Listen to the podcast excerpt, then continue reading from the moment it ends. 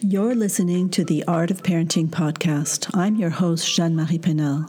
My intention is to share with you simple tips and tricks that will make a huge difference in your life, as well as giving you all the support and encouragement you deserve to enhance your parenting experience. I've created this safe place for us to explore the issues and concerns that matter to you bringing you clarity and solutions with Q&A sessions and inspirational conversations with world-renowned experts in a variety of fields. I've recently created a private community for us to continue these supportive and uplifting conversations.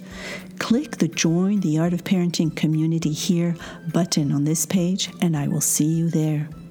I'm a firm believer that parenting was never meant to be done alone, and I'm here to debunk the general consensus that it has to be hard. A warm welcome to you, and thanks for tuning in. Hey there, Jeanne Marie Penel, your host of The Art of Parenting. I just wanted to give you a little heads up that this interview was actually recorded four months before its release. It was recorded in February of 2020. We are now June 2020. And as some of you might know, there's a lot of changes and things that have happened between then and now. Yet, this conversation, I think, is still very pertinent in understanding the different uh, ways of educating depending on the culture that the edu- education is being done. So please enjoy this next conversation. Take care. Hello and welcome back to The Art of Parenting. This is your host, Jeanne Marie Penel. And today I have Teru Clavel with us. Teru is a comparative education expert and author of a book called World Class One Mother's Journey Halfway Around the Globe in search of the best education for her children.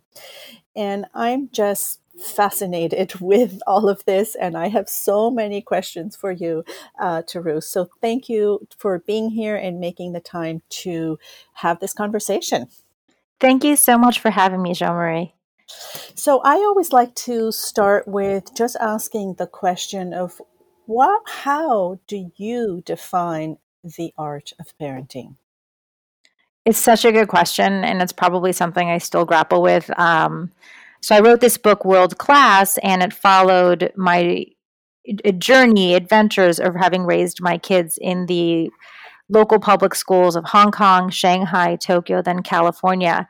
And at the time we started, my my two older children were in diapers, and my third wasn't even born yet. And now I have uh, a 15 year old, a 14 year old, and uh, a 10 year old. And I don't, I think it changes. I think it really is an art form. It changes every day. And I think it's very individualistic. Um, I think it requires lots of critical assessment, knowing what tools are available to you and what kind of supports you have.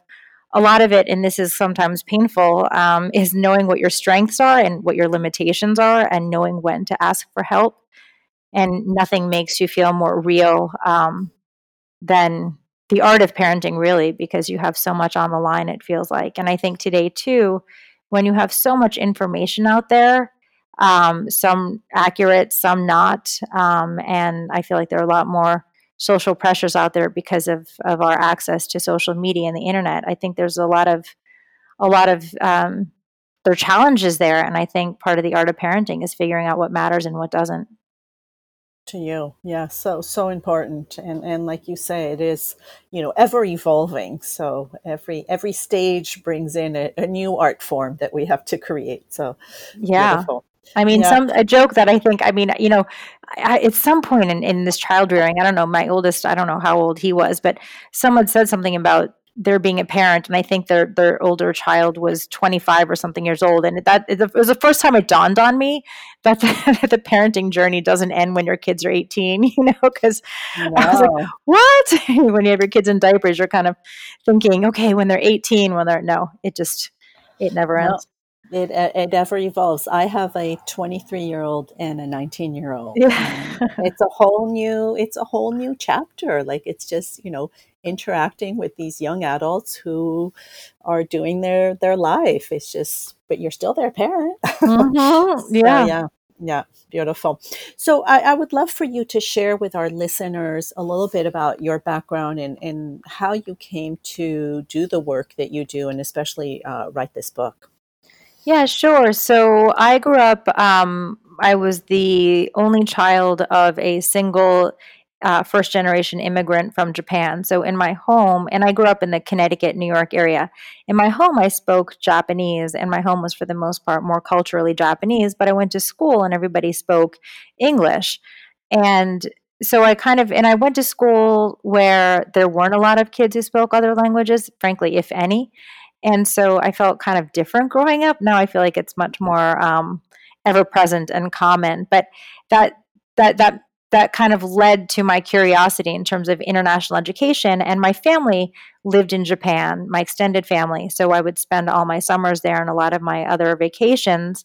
And I actually went to school in Japan during the summer. So, you know, fast forward and I end up having kids, and the opportunity arises for us to move to Asia.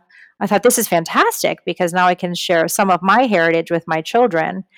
And um, so we ended up going to Hong Kong, and I put my two kids and later three kids into the local public schools.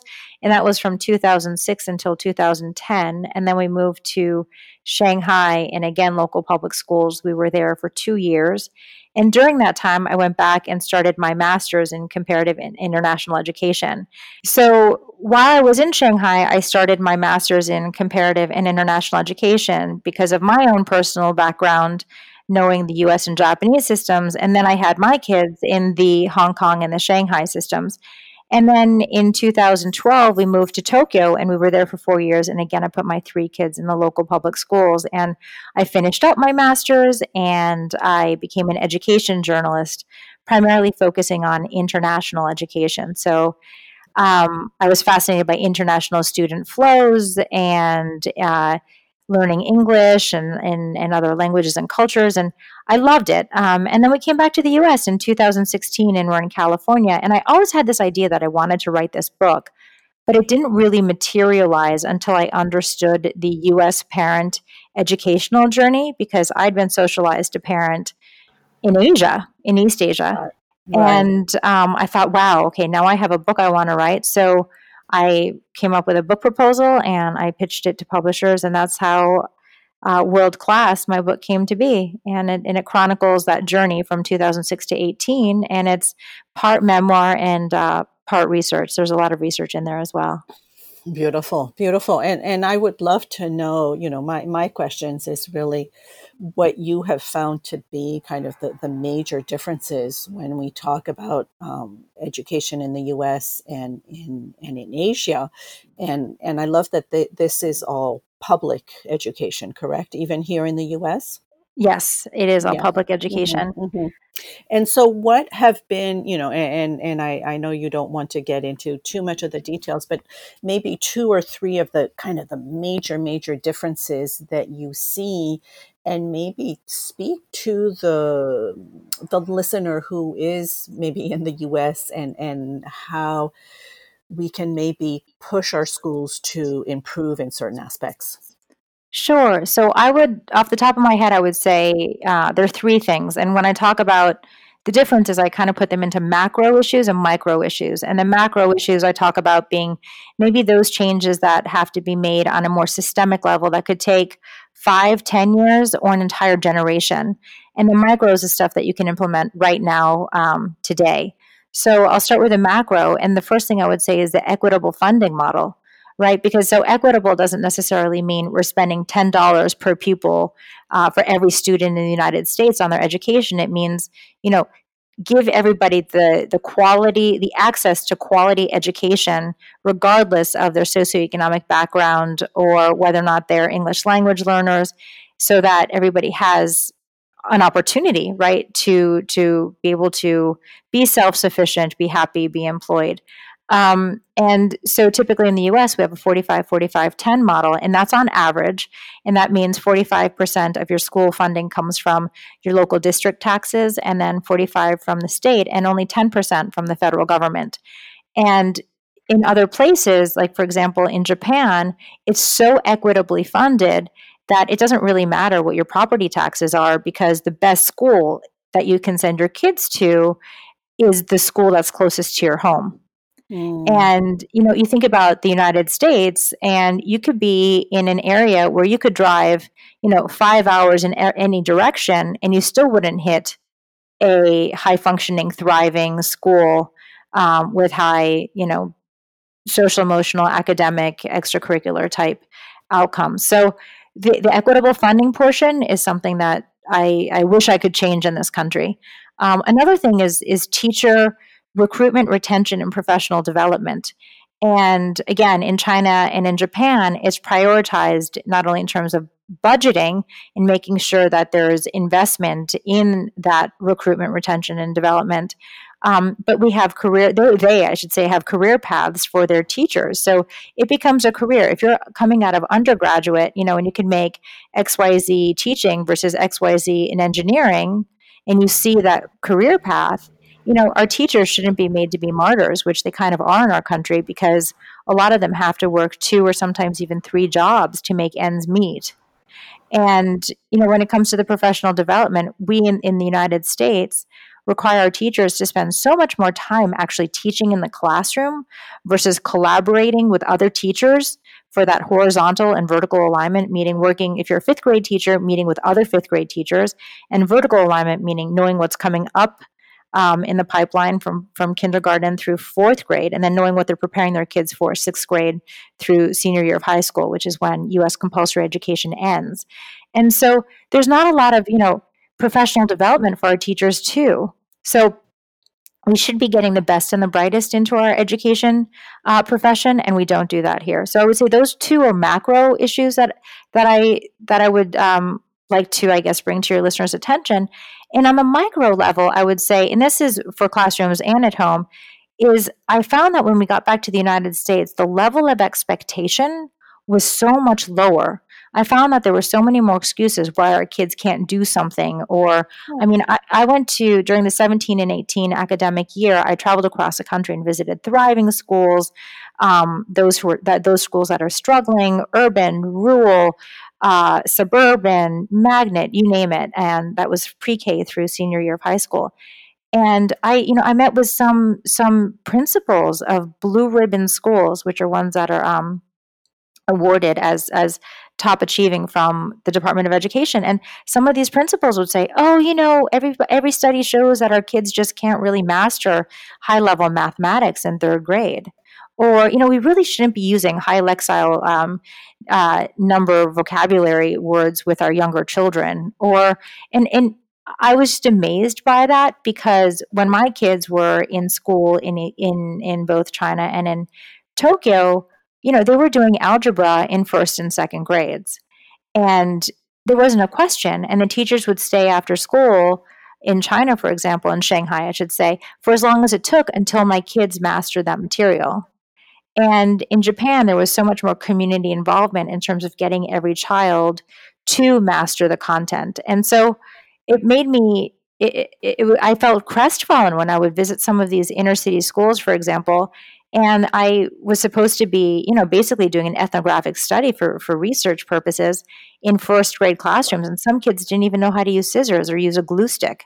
Yeah, and it, it's it's it's sad, but it's it's true. excuse me, in this country that um, there's definitely huge, huge gaps. I mean, I, you know, my my education as a, a, child was was all over the place, and I ended up graduating from um, in inner city high school in Washington D.C. Hmm. And I remember, I mean, this is this is you know a true memory of being a senior and having uh, my you know student fellow students who had difficulties reading. Yeah. And these were these were kids that were about to graduate, and this is how we're sending them out into the workforce. And I just I remember being shocked that you know how can this be? Yeah, and I and I fear now what's happening is because there's been so much more momentum and push to send all of our students, our, our high school graduates, onto college. And there's more and more research that shows that our kids are maybe going to college, but they're not college ready. And now colleges have to have so many more remedial courses. And a lot of these kids are encumbered with college debt and they're not graduating even within six years after matriculating. And so, you know, what are we doing? It's kind of this social promotion whereby, you know, a lot of teachers, and, and again, I, I can name a school that I worked with and I saw, um, I saw the grades of the kids in some of these courses and they're literally failing and they're still graduating from high school. You know, so that's, that's, we're not doing anybody a favor, let alone the child or, or greater society by doing that. No, no, it's a disservice to our children and to society at large, for sure. Yeah. Yeah. One thing that, that I want to go back to, you were talking about um, your children doing algebra at a very young age. Um, so I'm coming, I, I, I don't know if you know, but I come from a Montessori background Yes. where Yes. we do have very kind of, uh, you know, children are understanding concepts uh, very young, but it's Mhm. all done with manipulatives. It's all Sure. done with through, you know, through the senses and and all of that. So it's not, uh, you know, it's not worksheets or memorizations and all of that. How is it? How is that different from what you were describing for your own children? So I love that because when people think about or what I've what I've learned from from speaking with a lot of parent groups and teachers uh, through World Class is there's kind of this association that people have here, especially in the U.S., that East Asian countries, um, South Korea, China, Singapore, Taiwan, Hong Kong, Japan, that their mathematics is all about worksheets and rote memorization and just repeat, repeat, repeat. And while I say absolutely there is a part of it that is like that, a lot of it still is using manipulatives. I mean, I love I have this scene in, in and that I keep remembering about my middle child who was in a preschool in Shanghai, and it was all about manipulatives. There Mm-hmm. wasn't anything considered traditionally academic anywhere in his classroom. Um, and it was beautiful because he was just using all these manipulatives, puzzles. Um, you know, it was just I don't even know how to explain exactly what he was doing, um, but it was. It was, it, he was getting so excited and motivated and charged to go to school from it.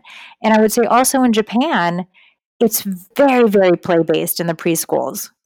Um, Okay. Literally nothing, literally nothing academic happening whatsoever. And they don't expect you to know anything when you start first grade.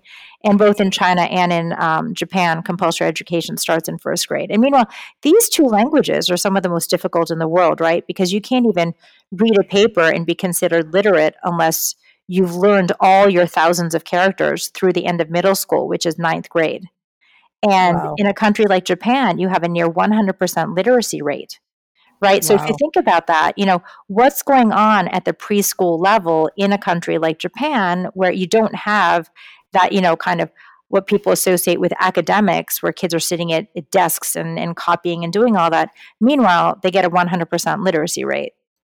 Beautiful. Yeah, because they're they're exposed to different ways of communicating and the language itself and the beauty of it and and just, you know, all the all the manipulatives like you say. So that I just wanted to get a clarification around that because I think that, you know, probably most of the listeners are are US based and when Mhm. we talk about algebra it's too we're we're talking about, you know, middle school or high school and and um it would be hard to to comprehend that but it's more in a kind of how how would you say in in preparing their intellect to understand all of that Yeah, and I'd also say the way math is taught. Oh, here, so here's another story. I went to my son's desk. He was in first, first or second grade when we're in Shanghai, and I mean, you know, talk about the myth of the of the child with the pieces of paper all over his desk and disorganized. I was looking. I was like, okay, we have to clean this up, you know. So I go through it and I pull out this um, kind of a workbook, and I'm not sure what it is. And the paper was so thin; it was basically made, out of kind of newspaper um, material. And so I go, you know, what is this? Do you need this? What is it? And he looked at me and goes, Mama, that's my math book. You know, and I only say that because there were so few numbers in it because it was all word problems and application. Mm, And that was so beautiful to me because then I reflected back on when I was in third, fourth, fifth grade. And I went back to Japan, or I went to Japan in the summer and I went to school there. And I have to say, the easy stuff was a simple, you know, two, two digit multiplication. But for me, having been educated in the US, the word problems were very, very challenging for me because the application. So I kind of I harkened back to my own upbringing and I was so thankful that, that there was my son and he's learning from, you know, the beginning of first grade how to actually apply math to real world concepts. Beautiful. Yeah, very important. And so when you say, you know, you've been in different countries, different languages, I'm assuming that you speak Japanese at home? So, right, growing up, I spoke Japanese at home. Now, I actually speak English to my children. Uh, now that we're back in the U.S., it's their strongest language. I have two teenagers, and I think it's more important to be able to communicate um, everything. Uh, but while we were, yeah, and, yeah, and while we were in Asia, I spoke English because I was the one who taught them English. Okay. Yeah, so, so that's continued. So you did not you did not raise them bilingual to to learn two languages.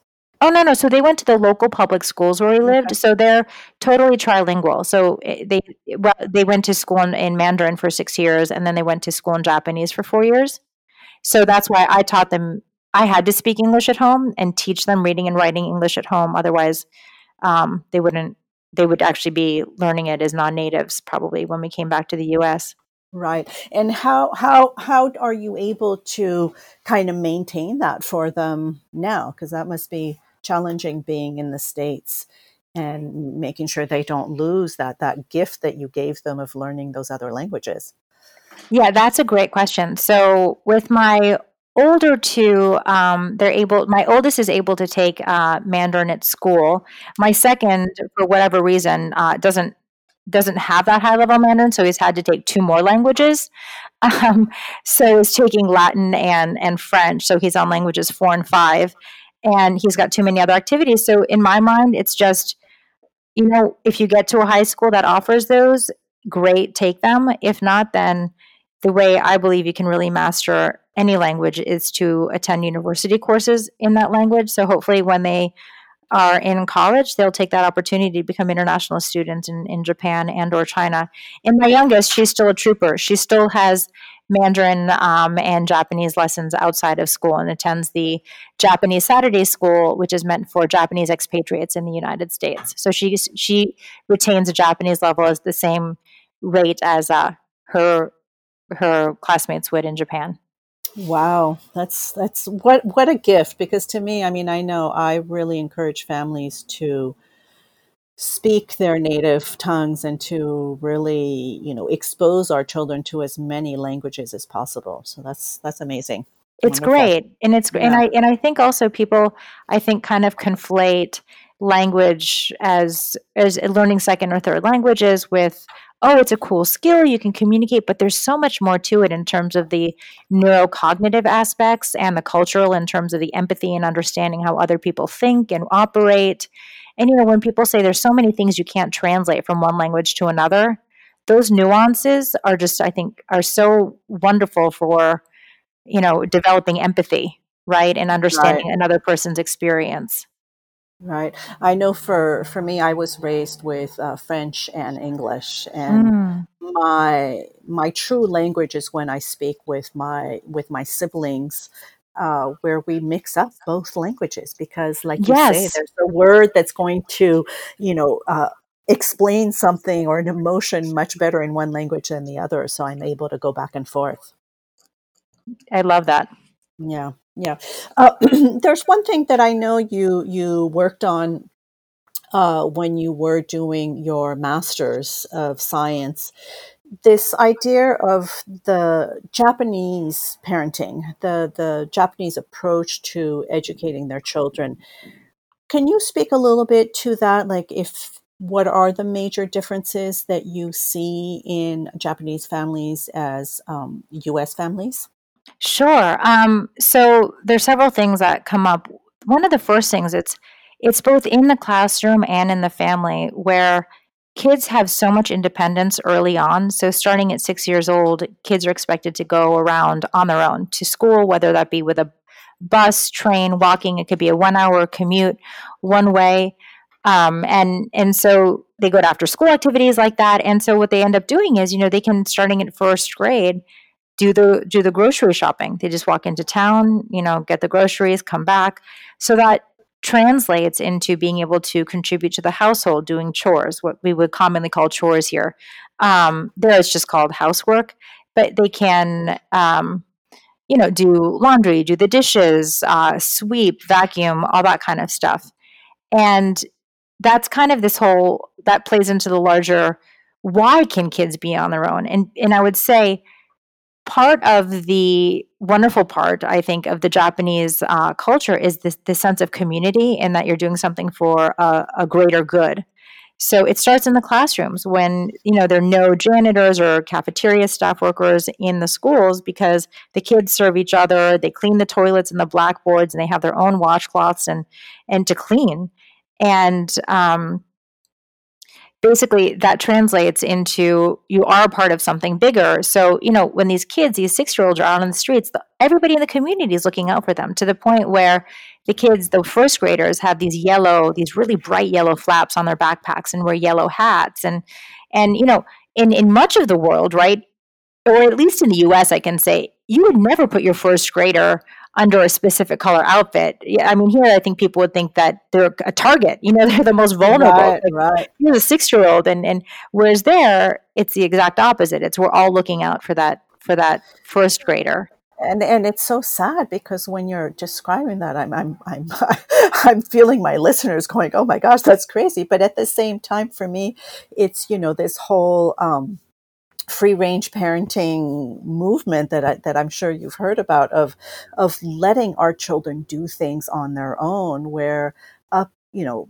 people are getting arrested for exactly their six year old walk to school on their own. So uh, it really is kind of like you say it's the, really the mentality of that community that we we are watching out for each other's children which which is so beautiful and that's yeah. another thing, you know, even the the Atlantic had a cover story on the nuclear family and where is the nuclear family in the United States today?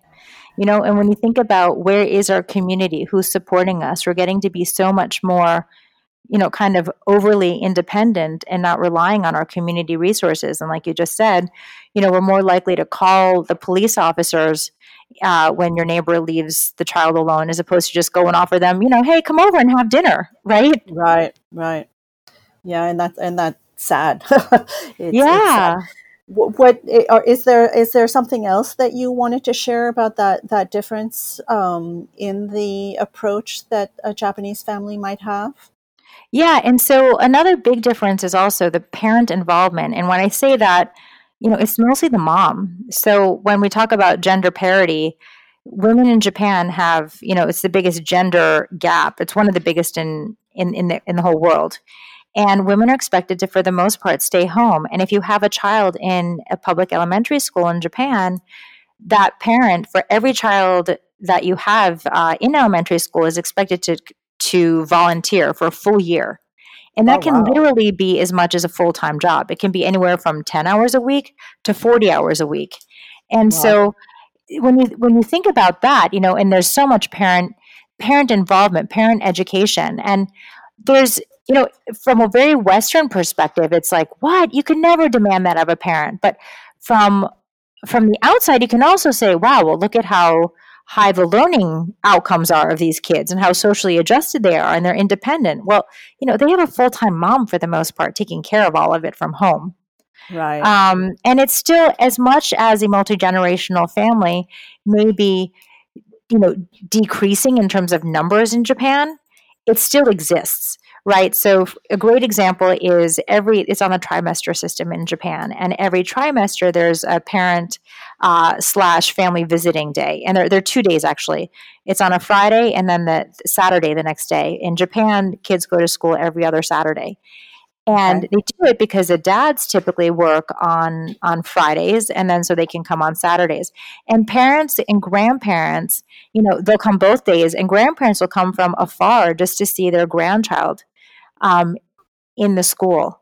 So mm-hmm. there's so many hands on that child's um, education. And you know, the other thing I'll say is, and this was this to me was a was a learning experience because I am with my third child, and I'm going to this parent education, and you're required actually if you don't come to the parent education depending on the school but this is more common than not in japan if you don't show up you have to write a letter to opt out of, oh, wow. of the parent education. Yeah.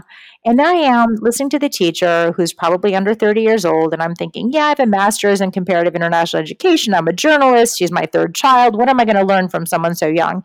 And without a, without any exception, every single time I went to one of these things, within five minutes, I had my notebook out and I was taking profuse notes. Wow. Because I had so much to learn from okay, this is what's happening in the classroom. This is how I can support it at home. I mean, even at the preschool level, right? If they're learning how to sort their things, the different bags they use, um, how to put on their shoes, how to take care of other students in the classroom, um, waiting in line or free play, organizing uh, their schedules by themselves. Okay, so how do we support that at home? You know, what kind of conversations are we having with them? And it was beautiful. I loved the home school collaboration and communication. That's beautiful because it, it sounds like it really is creating that village that I think a lot of us miss. And, and I feel here we tend to send our children off to school and are, are disconnected with what's going on. So very much so. I, I get yeah. that sense. Yes. Yeah, beautiful. Well, this has been delightful. I, I, really appreciate you sharing all of this information that you discovered being a mother, you know, traveling the world with your children, but just with all your research. It's it's fascinating. Um, well, thank, thank you so you. much. Yeah. yeah. And, and, I do want to, I tend to, I, I always like to wrap up with a more personal question, if I may. Absolutely. Is uh, you did mention that your eldest was 15 Yes. So if you were to go back 16 years ago when you were expecting your first child, what wise words would you tell yourself knowing all that you know today?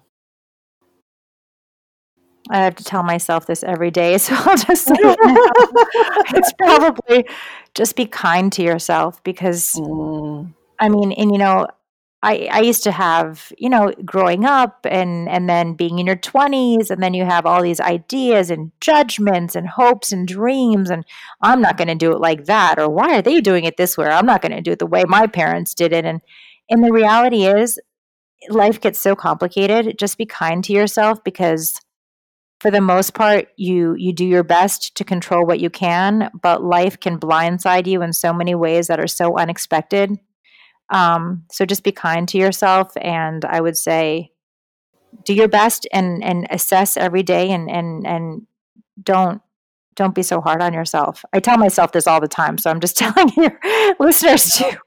No, um, it's beautiful. It's beautiful, and it, it it is. It's words that we should be repeating to ourselves all the time. So yes, yeah. beautiful. Any any parting words that you would like to leave our listeners with?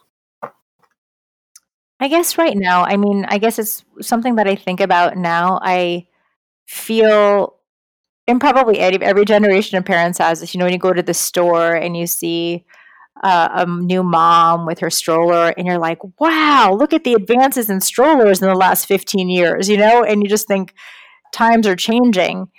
And and they are changing, right? When I had my first, there was no iPhone in sight and there wasn't really not not social media the way it is today.